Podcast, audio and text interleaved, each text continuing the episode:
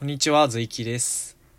えっと、今日からラジオトークの方を始めていこうと思うんですけど、えー何を話そうかと考えた時に、手元にあの、コカ・コーラの1.5リットルのペットボトルがありまして、今日はそれを飲みながら、飲みながらコカ・コーラのウィキペディアを見ていこうかなと思います。もうすでにパソコンの方でコカ・コーラのウィキペディアのページ開いてるので。じゃあ開けようかなボトル。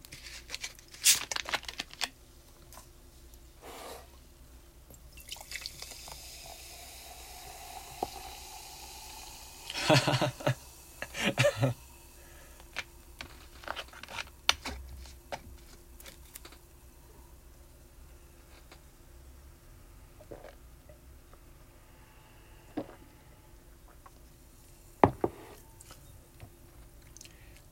コカ・コーラはザ・コカ・コーラ・カンパニーが製造販売するコーラの名称である。別称コーク。うんうん。概略1886年にアメリカ合衆国で発明された世界初のコーラ飲料はジョージア州アトランタ発祥。現在も本社はアトランタにあり、えー同地にあるワールド・オブ・コカ・コーラ博物館には多くの観光客が訪れる。うーん。博物館あるんですね。博物館では世界各国のコカ・コーラの味を比較できる。え？コカ・コーラ国によって味が違うっていうこと？なのかな？へええーてかめちゃめちゃ行きたいな。行きたいとこリストにちょっと追加しとこう行きたいとこリストみたいなのを作ってるんですけどメモ帳に書いてる。他にはなんかパリコレとかピラミッドとかあと秘宝館とかあと8月のクジラっていう渋谷にあるらしいバーとか書いてますね。はいワールド・オブ・コカ・コーラ。でえーっと、うん、コカ・コーラの名称の由来はコカの葉とコーラの実を原材料に使っていた。あコカってコカインの元になってるやつか。えじゃあな昔のコーラはあれなんですか？コカインが入ってたんですか？いいね。1903年以降コカインの成分は含まれていない。はいはいはい。なおえーっと日本コカ・コーラ株式会社はこの説明を完全に否定しており名称の由来は五感がいいからという単純な理由だと 主張している。無理がありますね。えージョン・ペンバートン博士の友人で経理担当のフランク・ロビンソンがコカ・コーラと命名した。だ誰？ただしどちらも現在のコカ・コーラの主成分ではなくコーラの実も他のコーラ飲料と同様に風味にほとんど影響を与えない微量である。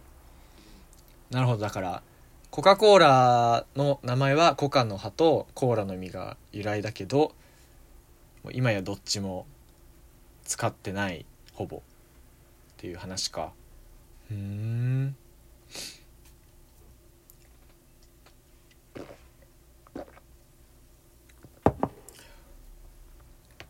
国によって味が違うんですね。あでも確かになんか昔イタリア行った時になんか当時のイタリアめちゃめちゃファンタオレンジがそこら中にあったんですけど全然味が日本と違った印象はある。イタリアの方が美味しかった。えーコカ・コーラの材料。はいはい。コカ・コーラの風味はトップシークレットの香料。7, 7 7X と柑橘系およびスパイス系のフレーバーなんちゃらの配合によるものと 7X っていうえ？この 7X の成分はコカ・コーラ社のトップシークレットであり成分を知ってるのは最高幹部のみである。めちゃめちゃかっこいいですね。ええだからなんなんかコカ・コーラ社のゼーレみたいなのがいて一人一個担当してるんですねその 7X の。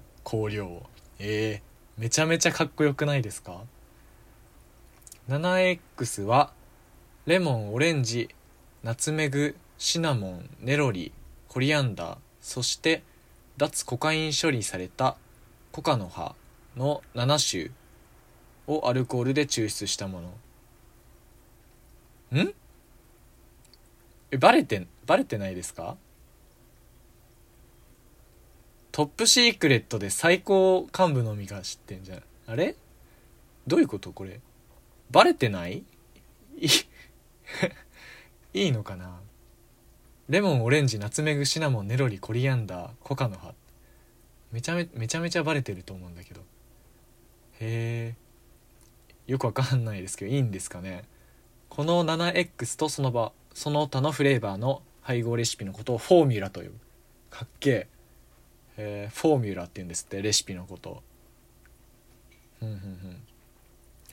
コカ・コーラ社のフォーミュラは非公開でありフォーミュラについての文書は1919年からアトランタの某銀行の金庫に融資の担保として厳重に保管されていた。めちゃめちゃかっこいいな。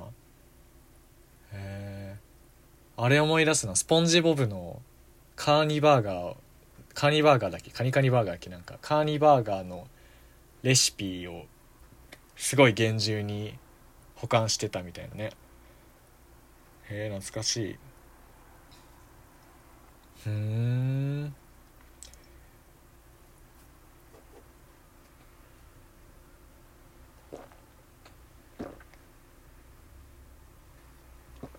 コーラめっちゃ好きです。なんか人工物って感じがすごい好き。なんかなんて言うんですか？その100%の果汁のジュースとかじゃなくてそういう有機的なものじゃなくても完全無機っていうかいや知らないですけど完全に何て言うんですか？ケミカル科学を科学を飲んでるって感じがめっちゃ好きです。コーラ。えここら辺はあれですね。真偽不明とか真実性がどうたらとかちょっと情報の信憑性があれなので読まないでおきますけど。あのウィキペディア情報なのでやはり信憑性は保証できないところはご了承願います。ここ読もう。コカ・コーラに関する都市伝説。一一番眉唾なところを読んじゃう。えっと謎を抱えたまま大衆に需要されたコカ・コーラはその謎に関する都市伝説も数多く生んで俺らはコークロアと呼ばれめっちゃセンスありますねコークロアって言うんですって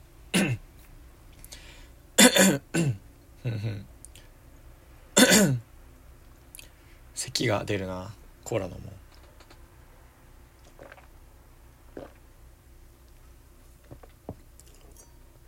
えー、都市伝説。コカ・コーラの瓶の形状について。コカ・コーラ独特のくびれのある瓶は女性のボディライン。ええー、またはこの当時流行したスカートを参考に。えそうなの？デザインされたものと言われているが。この話は事実ではない。嘘かよ。えっとこの特徴的な形状の瓶にした理由は暗闇で触ってもすぐにコカ・コーラと分かるためと。